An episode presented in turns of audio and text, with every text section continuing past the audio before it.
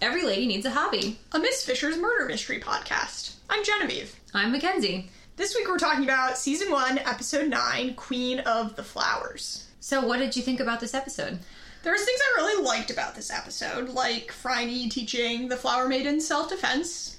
yeah, that's scene. that's a highlight for sure. Definitely a highlight. But then you know, there's probably too many creepy old men for my for my enjoyment. That was uh, yeah, didn't enjoy that so much. Yeah, it does have some pretty dark themes, which aren't my favorite. Um, like you know, pedophiles and old men who prey on young girls. but I do like the um sort of the teenage angst that's happening. Yeah. Like particularly Kitty's like sort of I don't know, like her tragic imagination is pretty Yeah, humorous. there's, there's some pretty funny scenes. Definitely reminds me of me at that age. She's like, oh, the ocean probably called to her. Yeah, she She definitely went to its icy depths. she wanted to end it all. Yeah. Um, I also like, um, which we can obviously talk about more later, but I feel like Phryne and Jack in this episode, they're sort of, there's a lot of like friendship happening, which is not quite as exciting as all of the sexual tension, but Yeah, there's yeah, there's like absolutely no resistance from Jack in Yeah, this episode. yeah, He- exactly. He, actually asks for help. yep. So, yeah. So the cold open is So it's the beach at night, so it's like a moonlit night, and the waves are rolling in, and there's a couple walking along the beach and kissing, but then a dead body is washing ashore with the tide, which is the murder. classic murder, Murder mystery victim. trope. Yeah. Random people come across a body. Well, I don't. Do they even find the body? No, they don't They're actually. just yeah. walking Which is pretty so- fucking weird. And then they don't find the body until like The next the day. next day. Like no one has noticed. No one noticed a body. I don't know. Sometimes you walk along the beach and there's lots of weird stuff, and you just kind of ignore it. I guess so. I don't know if I would ignore a dead body, but um, I also remembered the murder 14 seconds in. So Um, yeah, I didn't even try because I like really could not remember, and basically until they revealed it. So, um, so then we cut to Miss Fisher's house where she is getting her wayward pack of orphans ready for some kind of like debutante event for like wayward children. Um, the Queen of the Flowers Ball yep. which is four days away. We find out. Um, and so at the at the table are Jane and the other orphan Marie, um, who previously appeared in the episode Yes. where Jane, you know, was Murder rescued. Ballarat train. Murder on the Ballarat train, right? Yep. She's the one who went to live with her grandmother. Yes. Yeah. But now is a flower maiden under And- Phryne's tutelage. It seems like she still has light fingers. Uh, definitely still is just like she's examining the brand of the cup and she's eyeing the silverware. She um, definitely steals a napkin holder. Yeah. Yeah, and Jane's kind of giving her the eye over that. Um, but I think the funny thing I think about this scene is that Miss Fisher is quizzing them about like table manners, and Kitty's like trying to figure out which fork she should use to eat the asparagus. And it's No, like- Marie. oh, Marie. Kitty's not yeah, there yet. right? Yeah. Kitty's Kitty's not coming back. No, no, oh no, Ro- Rose is the other one. Yes. Kitty is the dead one. no. Kitty. Oh, yes, Kitty's the dead one. Oh my goodness. Listen, to simplify things, I have nicknamed them. Oh, good. So Rose, Pyro. right. Yep. Marie, Klepto. Yep. Yep. Kitty's just dead, and then Kitty dead. Jane is the one with the bows always, but also it's not that hard to remember. Jane, Also, yeah, so. Jane's a like recurring character. So So, Klepto and Pyro really is how I'm going to refer to them for the rest of the Oh, episode. um, so Marie Klepto. Klepto is well, Mr. Butler serves them asparagus, and Phryne's like, "Which fork do you use?" And Marie's like, "Well, it's, this one is a fish knife, and this one is a soup spoon."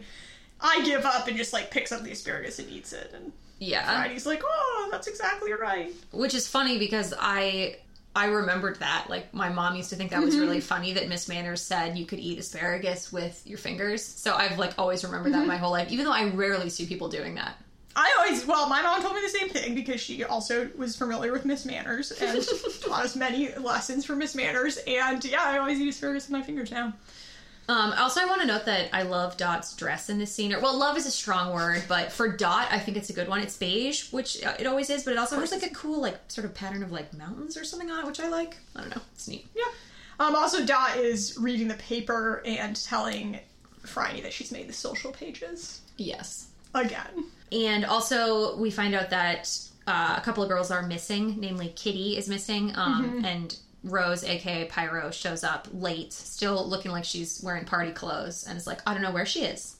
Um, And her shoes are sandy, and one of the maidens is missing Yeah. after not showing up to a beach rendezvous. yeah. So they go to the beach.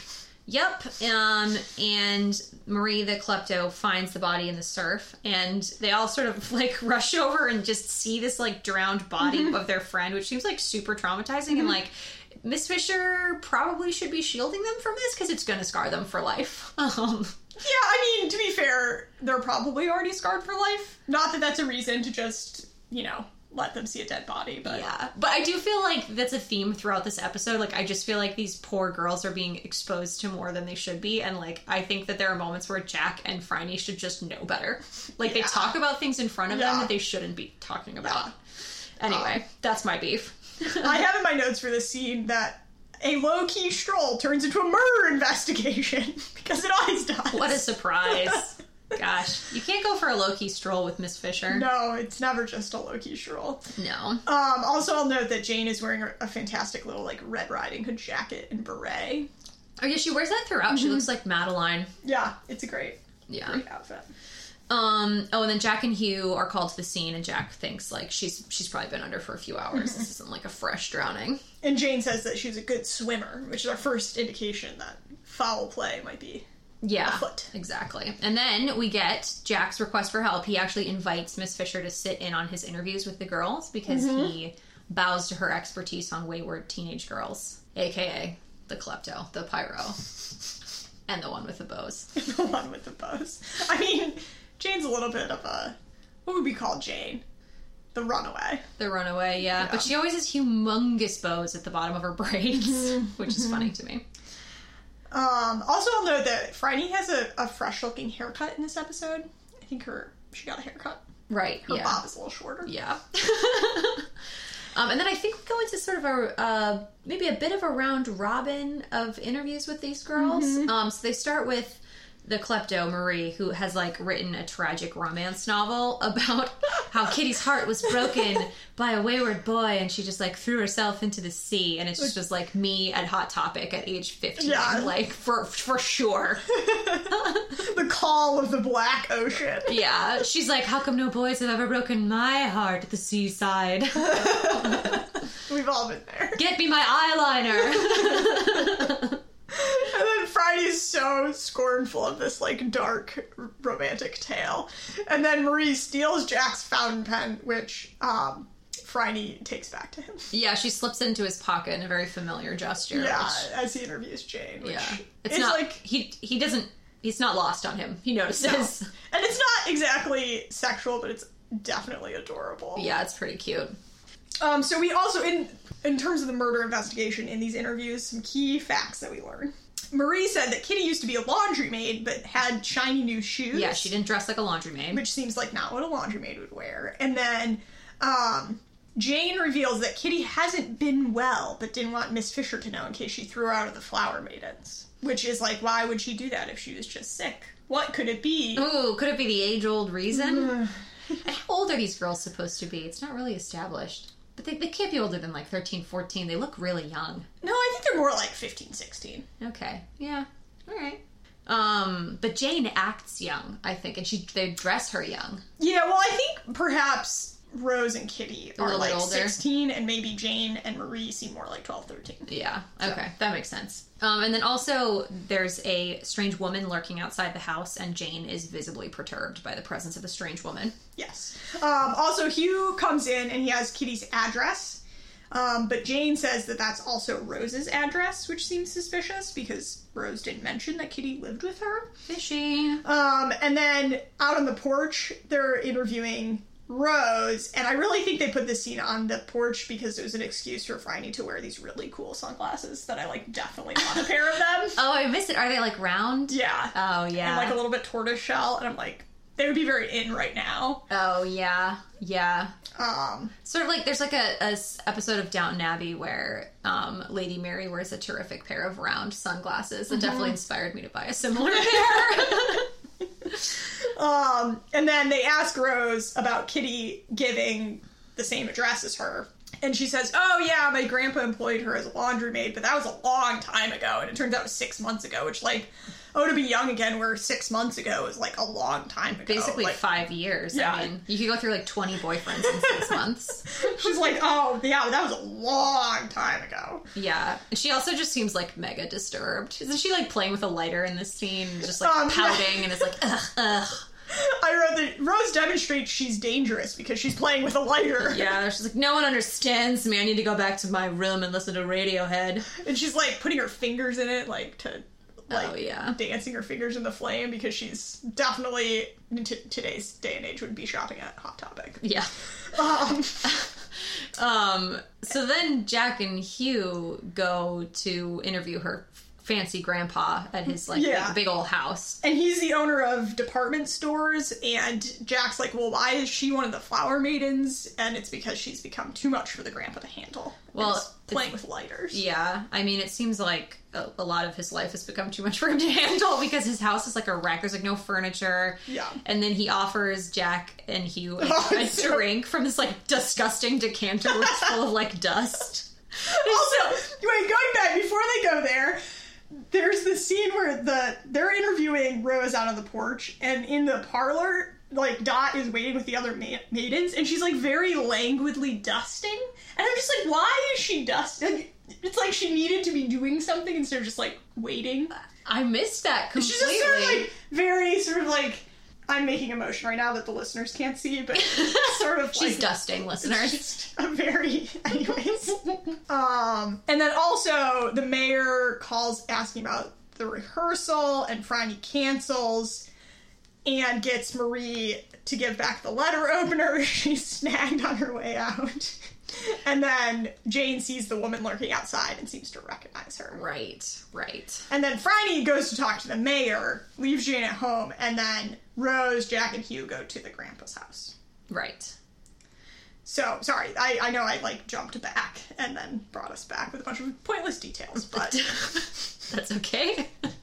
um, so then, um, the grandpa, that's when he offers Jack and Hugh the disgusting whiskey from. it has so much sediment in it. I'm not even sure it's sediment. It's like it's like he left the decanter off and like pieces of ceiling plaster Yeah. fell into it. Yeah, But Hugh, Hugh tries to hide it, which is what I would have done and what I do sometimes do when people offer me a drink I don't want. But Jack just knocks it back. So I put in my notes all in the line of duty. um, Hugh also dumps his drink in like a potted plant, and then no- while he's doing that, notices an important clue in the mis- in the murder, um, and that the phone lines have been cut. Yeah. So, You know, that's interesting to me because it's like if your phone gets shut off because you didn't pay the bill, which we find out later is what happened, um, would the telephone company come and physically cut the wires? I don't think so. maybe that's the only way they could dis- disconnect service. then. Yeah, back in the, the, the old timey days. Came with the, the wire cutters. Unclear.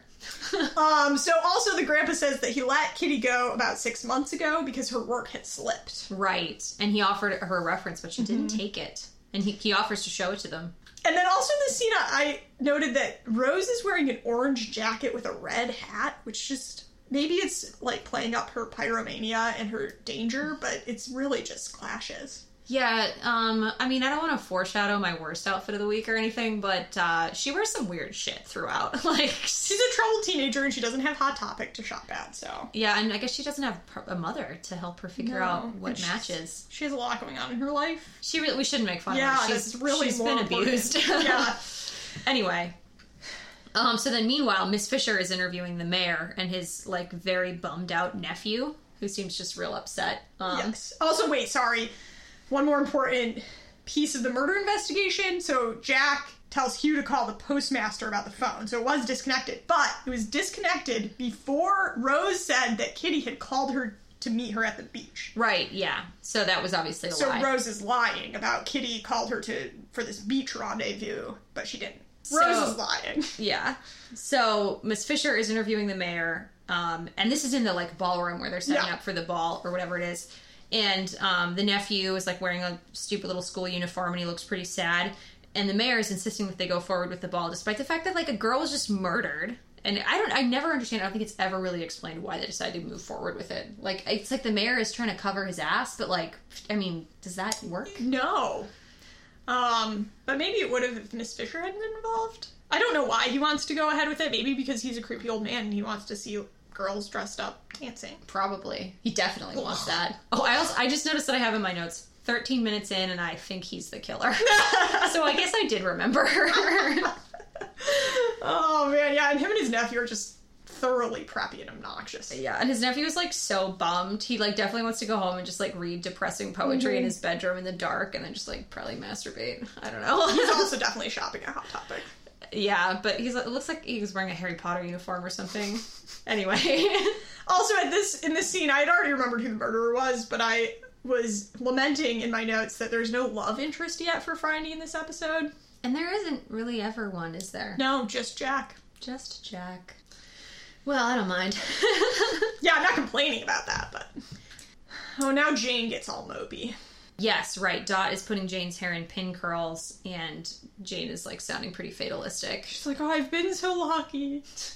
Uh, Also, Jane is wearing the robe that Dot was wearing on the train in episode two. Not an important really? detail, but I wonder if that's a mistake that they thought we wouldn't notice, or just that like it's supposed to be like Dot has passed on Yeah. her robe to Jane in like a loving gesture. I think that's it. Or it's just it was a robe and they needed a robe in the scene. they had it in the costume. Like, That's probably it. anyways. But yeah, Jane is like definitely something is up with her. I feel like we should rename this episode Queen of the Teen Angst. Oh yeah, that's definitely a lot of what's going on. And yeah, these these flower maidens though they have a lot of dark things happening in their lives. Yeah.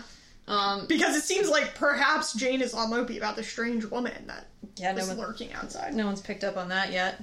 Um, so then back at the the ballroom, um, I guess they're prepping to get this thing on the sh- to get the show on the road, and Rose is once again like moping around, uh, complaining about how hopeless it all is, etc. And she's wearing a really ugly poncho that like clashes with her sort of salmon orange dress. Um, again, has a lot going on. Maybe isn't really, you know, on her game. Yeah, clearly being raised by her like questionable grandpa. Oh, which okay, before the rehearsal at the hall, Hugh has confirmed that the Weston's phone was disconnected. So I think this is why th- this is just they bring back this clue. Yeah, Um, it was disconnected ten months ago with arson, with an arson attempt at the house, and Rose was a person of interest in the investigation. oh right, because she tried to set the house on fire because she's Yes. just definitely playing with fire all the time. yes. Anyways, Uh, she's like, fire walk with me. Can we get like a? Is there any fan fiction that's like uh, Twin Peaks Miss Fisher crossover? Because this episode would be right for it. yeah, but I mean, I mean, that's also You could about write like, it, but- it's also about like traffic, sex trafficking, and teenage does have girls. some similar themes. Definitely a different time period. I'm not sure how you bridge that gap. yeah, that's sort of an ambiguous time period, though, isn't it? True. Is it the fifties? Is it the eighties? But it's definitely not the 20s. Listen, anything, anything can happen in the world of fiction. anyway, anyway. Anyways, rehearsal at the hall. Phryne, however, is of course wearing a fantastic, like all white outfit. Ugh, it's great. It's great. Yeah. I also have that down as something I liked. Um, and she decides that she's done teaching them how to eat asparagus and is gonna like teach them some useful skills. So then we get this like self defense montage where she's teaching them like how to attack each other. Um, so good. And then Jack and Hugh arrive right in the middle of it and just sort of sit there watching. yeah, and then of course there's the reveal where she lifts up her skirt to reveal the knife in her garter, and then notices that uh, Jack is there and does a little sort of like brushes her hair out of her face, like hello, oh, yes, and the. I mean, really, the best line in the episode where Jack says, "I hope you're not concealing a deadly weapon under that skirt." she says, I'm concealing a lot of things. That's what a lady does. Oh, so good, so then- much innuendo in this episode. and Jack just makes like a face. I can only describe it as a face. yeah, yeah, yeah, It's just. Yep. I think he knows what he's she's concealing under there. I had to rewind it a couple times to rewatch it. Yeah, me too. Anyways, the reason Jack is there is to ask Rose a few more questions, presumably about this arson. Yeah. Um, And she reveals during this interview that um, she and Kitty had a secret arrangement to meet at the beach and like just act in a debaucherous manner. Um, but that night they actually had a fight. Um, and she kind of knocked Kitty out and went for help. And when she came back, Kitty was gone. Um, and Yeah, so she, I think, thinks that she may have been responsible for Kitty's Yes. death. But of course, the autopsy shows that it was drowning, Yeah, not she, a head wound. she did not kill Kitty, but she's you know seems pretty convinced that she did. So Yeah. and then Jack also challenges her for being a pyromaniac. Like that comes out in this, or maybe no, no. he no. tells Miss Fisher he tells Miss. Fisher, And Miss Fisher says that she'll keep a close eye on her flammables. And then she gets up in a like very suggestive way, which I didn't really understand why this was suggestive, and like adjusts her jacket And her crotch is like in, in his face. his face, and he just like kind of smirk, like I yeah. He makes another face. That's a classic Miss Fisher thing, though, where like Jack's face is just like accidentally like in her crotch or like in her boobs. Like they do it a lot. Uh-huh, yeah, Yeah. yeah, yeah. Very suggestive. That's not a that's not a technique of flirtation that I've ever used. No. But, um, it works for her. Definitely not. It Yeah. Works for her. Uh, so then when they get back to the house, Jane's mother is there, and everyone's very tense about all of this. And I guess you know she saw Jane's picture in the paper. Uh, so I guess sort of like Sirius Black saw Peter Pettigrew's picture in the in the paper in Harry Potter. Um, except Jane's not a rat. Anyway, right? Yes, it's true. Um, this is our random side plot for the episode. So random side plot. It's not a bad one though. It's I sometimes dislike the random side plots. This one I I have no beef with. really, I don't know. I like some of the other ones better, Yeah, but it's all right. Yeah. Um, and then Mr. Butler he's got drinks at the ready. got drink has drinks at the ready as always, and Dot is wearing a really, really, really ugly cardigan as always. Dot. Hopefully in the movie they get some better clothes on her.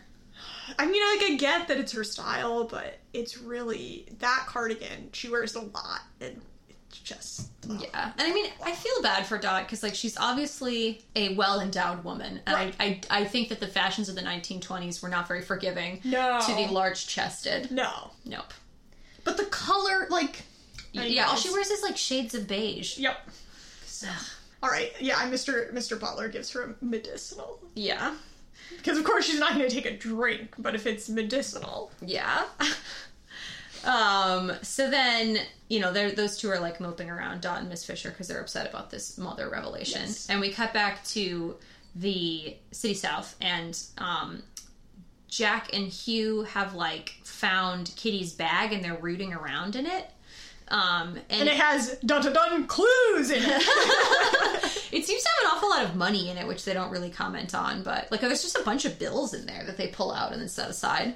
yeah, well, she was like presumably being paid.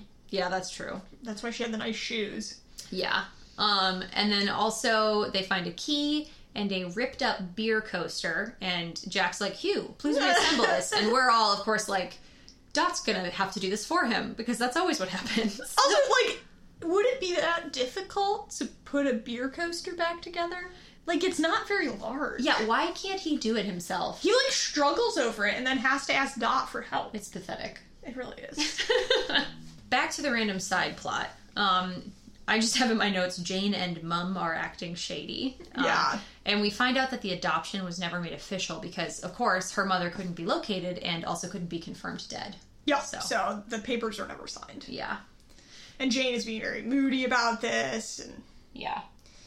Um, anyways, back to the beer coaster assignment. Yeah. Way more urgent than Yeah. Jane's, you know, mother. Of course, Hugh immediately asks Dot to reassemble it for him, um, and then he like falls asleep while she's doing it. I think. Which again, how long would this take? There's maybe ten pieces. yeah, it's it's ridiculous. But then on the back of it, um, there's it has a bunch of names written on the back, um, baby names, as it turns out. Uh, Yes. Kitty was in the family way. Yes. Um, and also on the front has it's for Witten's Pale Ale, which we see later. This, this seems to be a theme in the episode because the nephew is carrying a case of this beer later. It's not really that much of a clue, but it's sort of treated like a clue. Yeah, I mean, because like presumably this beer would be served at lots of different bars, and you know, bars I go to tend to have a lot of different coasters, and I'm not really sure, but uh, you know, if it didn't leave a paper trail, it, it couldn't be a murder mystery. Right. So, So, they had to. Yeah. It's a clue. it's a clue. That's the important thing. yep. Um, Oh, and then this is where we find out that um, Kitty was definitely drowned because Jack just fills Miss Fisher in on the coroner's report. She also had a boot print on her back, and the coroner didn't notice she was knocked up, which Wait, Dr. Mac yes. would have noticed. But no, Jack had the autopsy and she was pregnant. That was in the autopsy report. it was? I Yeah. thought it was not in there. And then they had to like go back and confirm. Oh, well, Miss Fisher had already figured it out because, of course, she's a step ahead of everyone. Right. Because Dot is like had to let out Kitty's frock in the middle, and like Dot didn't pick up on this for some reason, even though like in the first episode, her, although maybe yeah, her fellow maid Alice was pregnant. Like Dot should know what was going Yeah, on. Yeah, Dot should be familiar with the symptoms of pregnancy. Yes. um. Anyways. Anyway, um, they also find a mysterious badge in her purse, like a little school pin. And Phryne says it looks familiar. Oh, what could it be? um, and then Jane fakes sick so that she doesn't have to go to rehearsal. Mm-hmm. I like that you have written in your notes in all caps "ill" with quotation marks around it. For some reason, I have a lot of like I have keys in all caps, clues is in all caps, beer coaster is in all caps. I don't know what I was. She was pregnant. Like half my notes are in all caps. Well, sometimes you just need to emphasize, and if somebody's faking sick to get out of going to a dance rehearsal, then. All caps ill. But I mean, the quotes are just really like "ill." ill. She's ill. Yeah, fat chance. Um, so Miss Fisher goes to the rehearsal without her and um, sniffs out that the badge belongs to Derek, the mayor's mopey nephew, and whisks him away to the police. But first, we see Marie very awkwardly flirting with Derek, just like in a painful way. Oh my god, this is is- another yeah. place where she reminds me of me at that age because I Uh-huh. was always like just you know ineptly chasing after boys who probably weren't interested in me. Yep, that was definitely me. um, Listen, I want you guys to know, listeners, that Genevieve and I were heartbreakingly cool in high school. um, oh man, the other day I got thinking about this outfit I wore in high school, and it was a it was a long um like khaki skirt, like ankle skirt with slits up the sides, and then I would wear it with an oversized Home Depot T-shirt that my uncle gave me because he worked at Home Depot, and I thought I was so cool. Genevieve, that's horrifying. It's horrible. Why did you think a And Home then- Depot t-shirt I was don't know. cool? And then I would wear it to top it off with like colorful knee socks and men's Vans like sneakers with Cookie Monster shoelaces that I bought at Hot Topic. God, we were cool. Yeah, so real heartbreaker. And I'd like to note for the record that both of us were also in marching band. Yeah, like the cool factor and the heartbreak, like men just falling all over themselves for for that Home Depot T-shirt. Oh yeah. Oh yeah. Um, anyway, so awkward flirting. Derek is carrying a crate of Wittens. His coat has the crest from Kitty's purse on it, but he lost his badge. and then we sort of cut over to where um, Marie and Rose, Klepto and Pyro, are talking. They're witnessing this, and Klepto is like, Derek would never hurt her. Um, and she explains her theory that Kitty was trying to entrap Derek because she was pregnant. Right. Which, Which is correct. correct, yeah. I mean, was she trying to trap him though? Maybe she was. I don't know. I think so. I mean, Um, or maybe that's Marie's like over exaggeration. She was definitely trying to get with him because like he visited her at the bathing shed and Right, stuff, and like yeah. they were kind of dating. And I think it's plausible that she was trying to get him to like marry her to avoid the shame. yeah. Um, And then at the police station, Derek, it just it seems very obvious that he's lying about his alibi. I think he says he was at home, and the mayor no, he was at his uncle's. Oh, he was at his uncle's, listening yeah. to the wireless. and his, the, his uncle shows up and is like, "Yes, Derek was with me the whole time." Um, I have the mayor arrives in all his smug glory. Ah, he just yes. has the smuggest look on his face. I'm like, smug. "Ugh." and then um, Rose shows up and starts like dinging the bell, which is such a like teenage girl thing Yeah. to do, like ding ding ding ding ding ding ding. Please help me. And then she's yelling. She's like, "Was was Kitty expecting? Was she expecting a baby? Bang!" And then she sees the mayor and Derek in the office, and the mayor is giving her the evilest look. And if you didn't know who the murderer was at, at this point, you can't really miss that that murderous look. Yeah, but Jack and Phryne definitely miss it. They don't seem. Or But I don't think they see it because they're like standing in the office, Right, And like the camera is where Kitty is, and Right. you see the mayor's look. I don't Yeah. think Phryne and Jack can see that. Um, also, I'd like to note that she's once again wearing a horrible poncho, hat, ribbon. Yeah. Everything is bad. Yep. It's all bad. um, and then, why is she so upset? Uh, Phryne asks, and Jack suspects that she holds a torch for Derek, a man in uniform. And I just Jack. think, I think he's trying to flirt with Phryne. Which is funny because he doesn't wear a uniform. No, he just wears a suit. Hugh wears a uniform. Hmm. Is it? I mean, what is it about men in uniform? This is this is like a, a, a stereotype that has never really gotten to me. I I'm Really? Not, yeah, It depends on what the uniform is, and it depends on who the man is. yeah. Although. In a book I just read, there's a character who constantly wears his school uniform because he doesn't really have any other clothes, so those are the nicest ones that he has. Mm-hmm.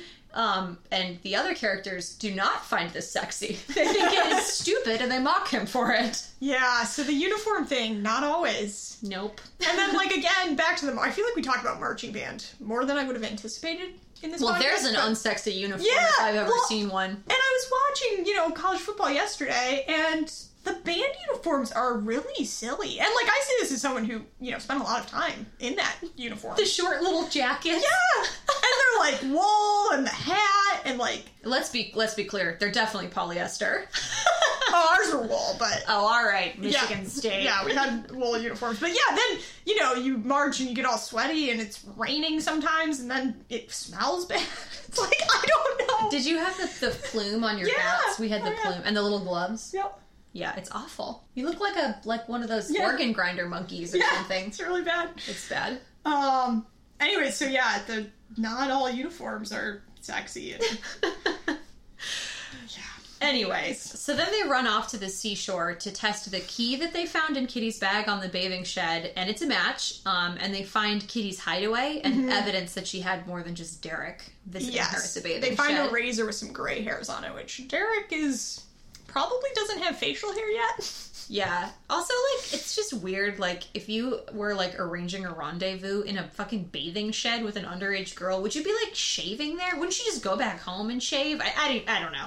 Well, maybe it's like you would stay there all night and then had to go to like the office in the morning and couldn't look unkempt. Weird. Yeah, it's weird. Um, also, I like in this scene that Phryne's definitely in charge. Um, she like snatches the key and says, "We're going to the seaside," and like Jack just follows her. He's like, oh, the seaside? Yeah, and I'm like, "Oh, who's in charge here?" It's Phryne. She's Pretty- definitely in charge of this investigation. I'm pretty sure I read a fan fiction where they like make out at the seaside. Anyway, at the scene of a at the murder, the scene of a unrelated seaside. Yeah, they just, Oh, they go for a drive and then I think they have a picnic.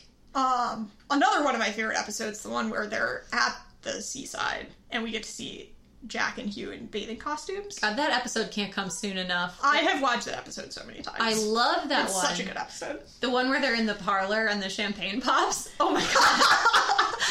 oh, so good. Whew, well, stay tuned for that. I think we're only really a few episodes away Oh. from that. One of the best ones. Anyways, So, should we open a window or? I know. anyway, um, uh, next we have like a montage of the flower maidens that are all up to no good. Oh wait, wait, wait. Um, also the beer. We see the beer in the bathing shed. Right. Again, yes. it's a kind of an extraneous clue, but it is there, and I, you know, I'm going to fill my role of pointing out all the clues. Right.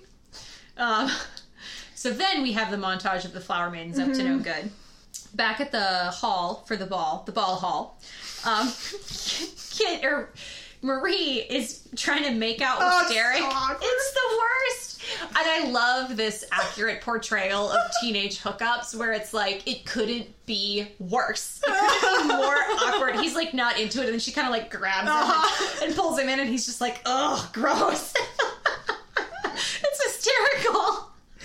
And then Derek's like, "Oh, I feel too bad to go on," and it's like, He and then can't, Marie, can't stop thinking about Kitty. and then Marie just like slaps him. I'm like, "All right, come on, this was not the self defense um, this Oh, yeah. was talking about." I mean, I kind of feel like if you're making out with a guy and he tells you that he can't stop thinking about another girl, you can give him a slap. but the girl is like has been brutally murdered.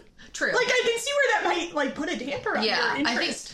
He's probably picturing her bloated, drowned body, whereas Marie is picturing him. You know, he's thinking she's she thinks that he's thinking about like you know getting it on with this girl. Yeah, but I don't think he is. I think he's just like, Yeah. you know, like someone he was dating was brutally murdered, which, Well, as previously established, um, yeah, you know, she's not the brightest crayon in the box. yeah. And then she says the deal is off and I won't cover for you anymore. And this this confuses me. I tried to understand why this mattered, but Well, I think she agreed to pretend that they were like dating or whatever, which she obviously wanted them to be. Um, so It- that to cover for him dating, but he's already admitted that he was dating Kitty. Did he? Oh no, he hasn't. Yeah, he hasn't. Okay. No, he says that he gave his badge to Marie and Kitty must have taken it when all along he gave his badge to Kitty. Right. Okay. So Marie had, I think, So Marie- along, right. along with that story because you know Yep. she wants a date to the Queen of the Flowers ball or Oh, whatever. Marie. Marie, Marie. just give yourself like 10 years. You'll be doing better than It's all going to be better in college, Marie. Yeah. It's all going to be better. Um, so then Jane is rooting through Phryne's desk. She's definitely up to something. Oh, and before this, she is like reading Henry Lawson, which I researched. Um, but she's like, "Oh, I'm still not feeling well," and Franny like goes out and leaves her by herself. But she's reading Henry Lawson, which I looked up, and he's an Australian writer and a bush poet. He's among the best known Australian poets. Um, so he struggled with mental illness and alcoholism for most of his life. Um, he was the first Australian writer to be granted a state funeral, though, Wow. and was son of the poet, publisher, and feminist Louisa Lawson. All right. Um, one of his story collections is called "Well, the Billy Boils," which I enjoyed.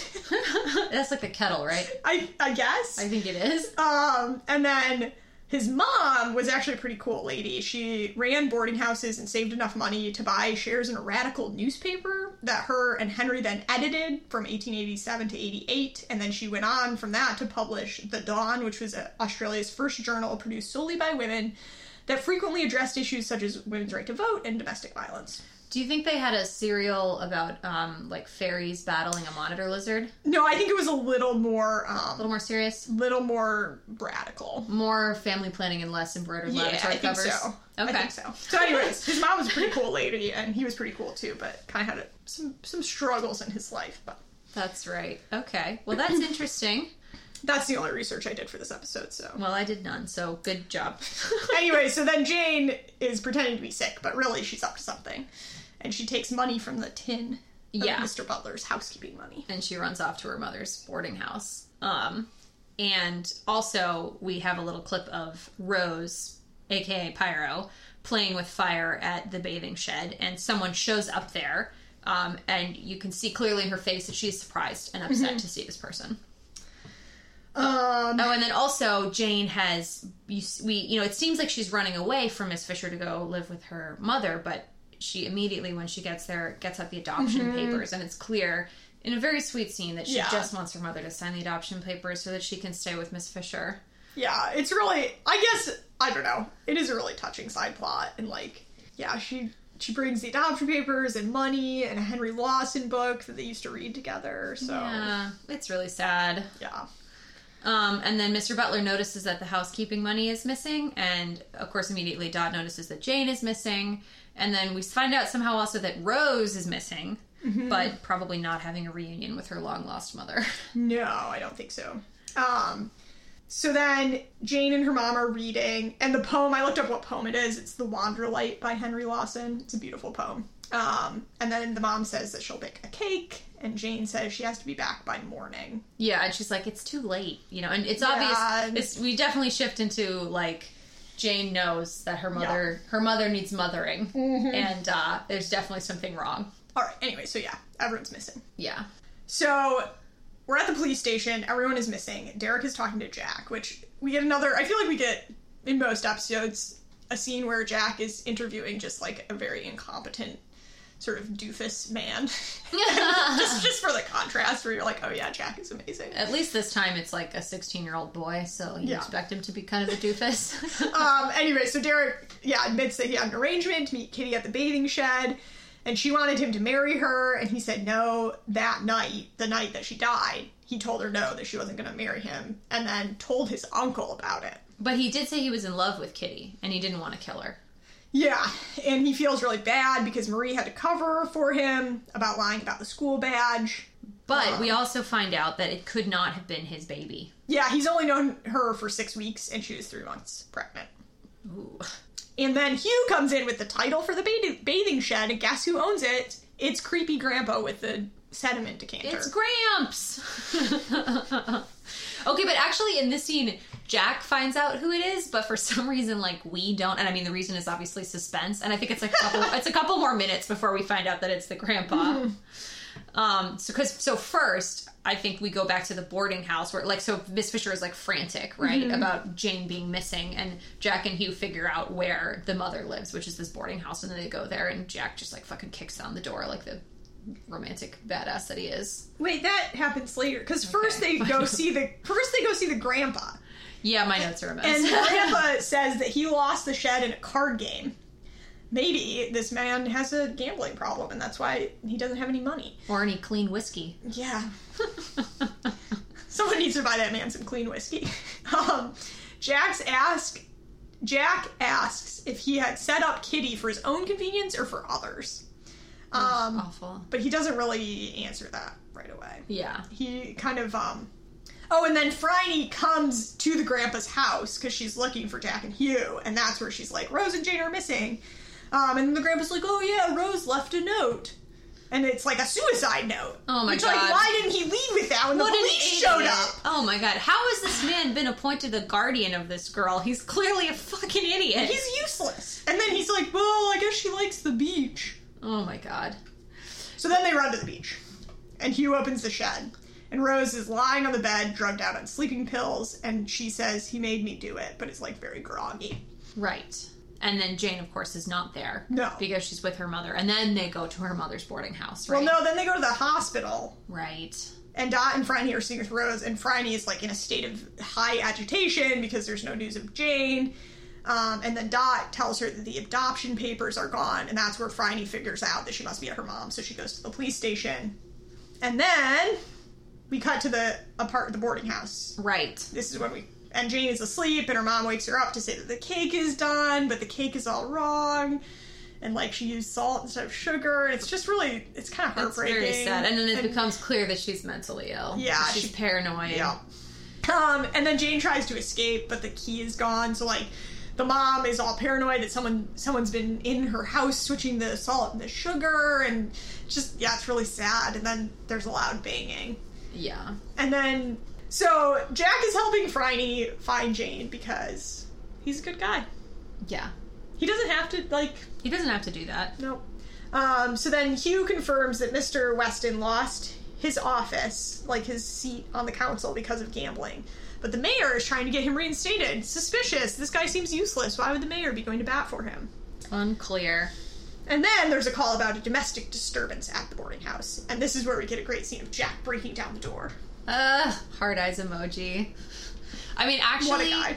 I shouldn't find it sexy that he's like just using like violent force. And in real life, I might actually be a little upset about it. But as it's portrayed in television, I find it pretty hot. Well, and it kind of needs to happen because, like, Yeah, Jane and her mom are out on the roof. The mom is in distress, and then the you know the door is locked from the inside. Like I think this is probably the right thing to do. to kick the door in. Yeah. and I Um, guess Phryne couldn't have done it. Although, No. as previously established, I mean, her shoes do have the ballistic capabilities of a 45 revolver. Anyway, Um, Jack takes care of it. yeah, and then he runs out into the. This is very. It's just yeah.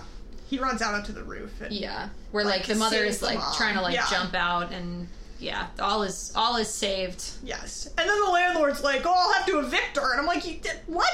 Like this This is not the like time." it's not the time or the place. Maybe we can talk about that later.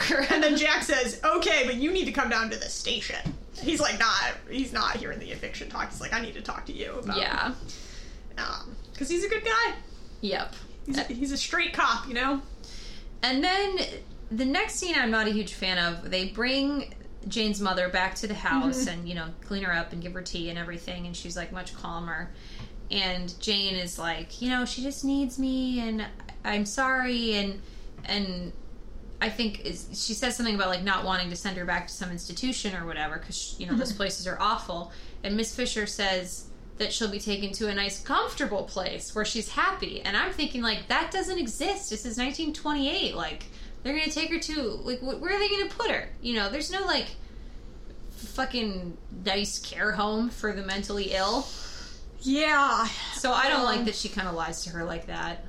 but probably Phryne can afford a better care home than the mom would have gotten otherwise. Yeah. You know what I actually I didn't research this specifically for this episode, but um I learned that the word bedlam comes from like old English because there was a not old English, but it's it's an old timey word from the Bethlehem Hospital, which was a mental hospital Oh. in the like 1600s or something, where people would actually go and they could pay like a penny to just watch mental patients. Yeah, like it was like a, a thing you could do for entertainment, and this was just like an Wow. awful, an awful place to be. And I guess that people pronounced it Bedlam, and that's where the term Bedlam comes from. Wow. It's referring to like like It- it- paying to see mentally ill people as an attraction.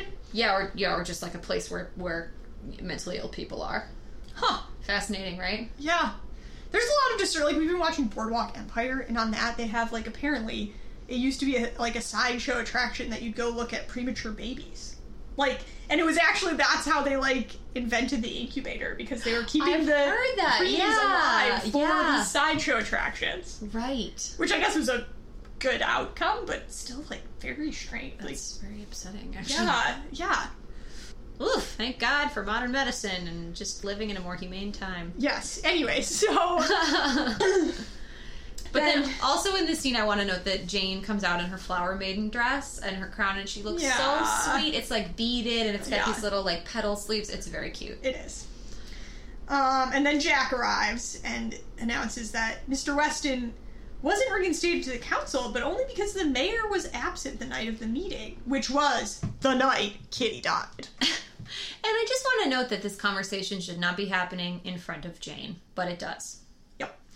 Anyway, Um, so then they rush off to question Rose, or actually, Rose is somehow at Miss Fisher's house. It's like she's recovering at Miss Fisher's house now, and they question her about this. probably because what? She's gonna go back to her creepy grandpa's house. Yeah, I mean, he probably sold her bed to pay off his gambling debts. Like, Yeah. where would she even be sleeping? so obviously she's at Miss Fisher's. And so she reveals that it was the mayor who forced her to take these pills at gunpoint, trying to make it look like suicide. Um, and this is so heartbreaking. I know. Like it's she he was basically using her, you know, like sort of courting her like his little girlfriend and and she believes this. Like she thinks Yup. she's going to become the girlfriend of the mayor. And then her grandfather introduces Kitty to the mayor, and Kitty becomes his girlfriend instead. And I think the way they present this is, it, you know, it's it's like it seems realistic the way they present it, where like she's like jealous and she's like, because I think that's what it would really be like. Like often in the you know when this stuff is portrayed in like film and stuff, the victim is very like re- you know they they're like yeah I was abused and everything, but like at that age you probably wouldn't realize what was happening to you, and you would think like yeah Right. I'm his girlfriend. Yeah, she's like he I, he wanted me to be his proper girlfriend, but my grandpa stopped it. Yeah, um, I'm like, oh, it's so skeezy. Like yeah. you just think like what? Yeah. Yeah, and then so then in the next scene they bring in the or not in the same scene they bring in the her grandfather to for her to like confront him about this, which I is another example of something where I just think I mean I suppose it had to happen Yeah.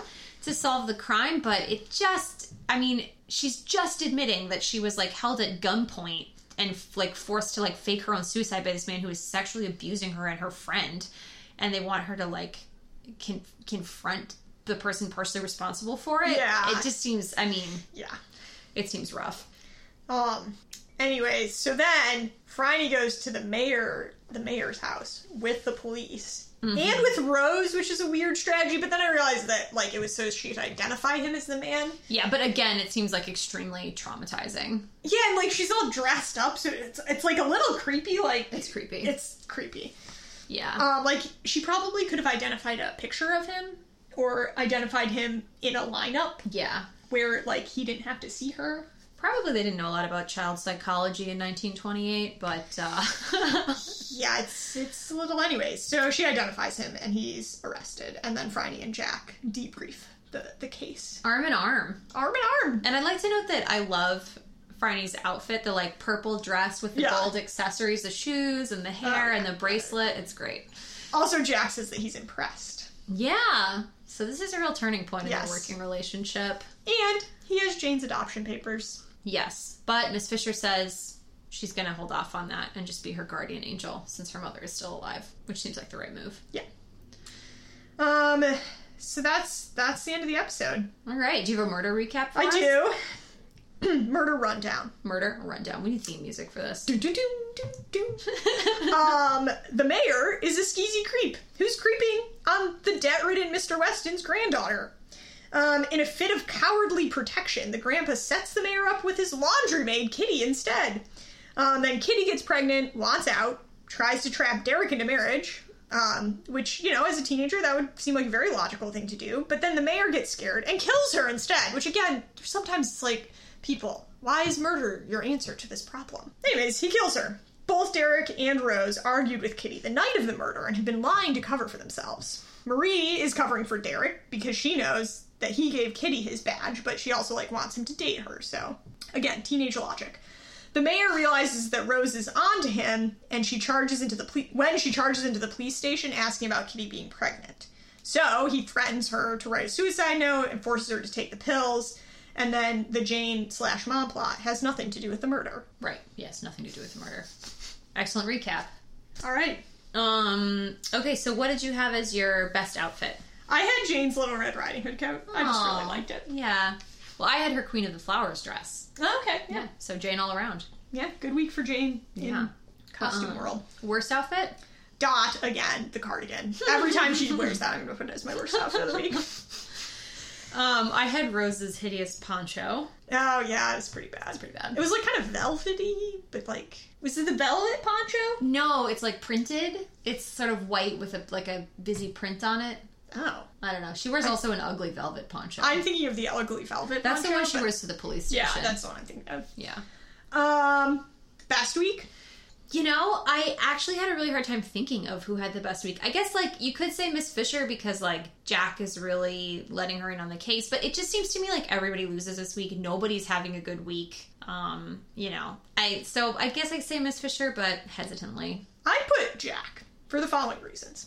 He solidly, solidly established hims- himself as a romantic interest by doing a hundred like nice guy things like he's doing. He's like helping Miss Fisher out. He lets her take the lead, and he has no competition in this episode. Oh None. yeah. Lin Chung is like gone from the Yep. picture. And Jack just has no competition. Seems like he's getting a little comfortable in his little space. He is. It won't yeah. last, but Yeah, he's getting some innuendos. All Yeah. right, good choice. Yep. Good choice.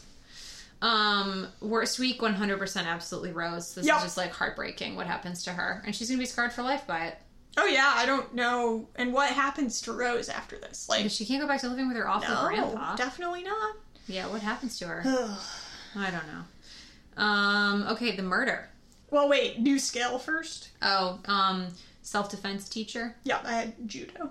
Judo. Because there's this scene when when Jack and Hugh walk in. Oh, he's yeah. like, Miss Fisher knows judo, and Jack's like, of course, of course Yeah, she does. Jack's like, it could be anything, and I wouldn't be surprised. Yeah. um, anyways, murder method. I put it as negative five because of black creepy old men. Yeah, I gave it a two. Like, I didn't even want to rate it because it's so sad. It's, It's like, so sad. and then the forced suicide attempt is like just really poorly executed. Like, Yeah. aside from the fact that it's despicable, it's like if you're gonna fake someone's suicide, like at least give them enough sleeping pills. Like, didn't you research this at all? Or like, No, he's in a panic mode, and he's like thinks he's above the law. but he's and- got a gun. Like, couldn't he have just shot her and then like left the gun in her hand or something? I don't know. Yeah, but then it would have been traced back to him. Or he could have drowned her and pretended that she drowned herself. But like anything to make sure she actually died. Like, Well, the mayor, yeah, probably not the smartest guy. except he's the mayor. anyway, Uh, it sucked. sexual tension. Um, I gave it a six for innuendo. I gave it a three, but with lots and lots of groundwork laid for future sexual tension. Can't wait. Again, Jack is the only love interest in this episode, so Ugh. laying the groundwork. You know what this is making me think of? Is that I'm sure there's going to be some kind of conflicting love storyline in the movie. Like they have to do it. I mean, I'm sure they will. You know, there's They gonna, must. There's going to be some kind of like some kind of competing suitor for Miss. I hope so, because yeah, I mean, I feel like part of what makes the show so good is that will they, won't they, the tension. It's always just like I mean, I basically Sizzling I basically surface. live for that. Like, Yeah. if listeners, if you know of any other shows, movies, or books that feature a will they or won't they romance, like, please send it my way because it is catnip to me. Well, and, and like the whole time I'm watching the show, it's like, uh, I wish they just would. But you know what? If they, if like say in this episode they just like got together, the show would be less enjoyable. Oh yeah, but you know what is also good though is sort of an uncertain getting together, like where they maybe are like like there's a little bit of kissing or like just you know in, in other things I've read where they they sort of get together, Yeah. but neither person is really sure where they stand with the other Yeah. person, so there's still a lot of back and Yeah. forth. I love that as well. anyway, So yeah, this episode, I guess now that we've recapped it, I don't know. It's a hard. There's just so many dark themes, which all the episodes have dark themes, but this one is just like Yeah. it's tough. it's a tough one. I prefer it when the murder victims are adults and not vulnerable children who've been sexually abused, but. Yeah, It's nice that they're covering it, you know, I guess. I, yeah, and I guess in real life, like I don't know, stuff like this is more realistic. Than, like, Yeah. And you know what I appreciate though is that they don't show any of the abuse occurring because there's nothing Yeah. worse than like you know like I read the girl with the dragon tattoo books and I get that they were like sort of covering this like sexual abuse and like violence against women, but they also you know it was like sort of a revenge story, but it also covered the abuse Oh, yeah. in such such excruciating detail. I had to stop reading the books. I was like, I don't need to know yeah. every I detail. I read the first book and I just it made me feel so grimy, and I was like, this is like if I was into this stuff, I could read this book and like you know do it for me, and I'm like, I don't want to be reading a book like that. No, no. So So I like that they they cover justice yes, but not the act itself. yes, And I think that wraps us up. yeah. Okay, so next week we'll be discussing season one, episode 10, Death by Misadventure, which is a great episode. I like it. Get more Dr. Mac. We get a queer storyline, which I always like. I love Dr. Mac. And Dr. Mac, just a great character. And Dot goes undercover. Dun dun! Get ready for it, listeners. See you next week.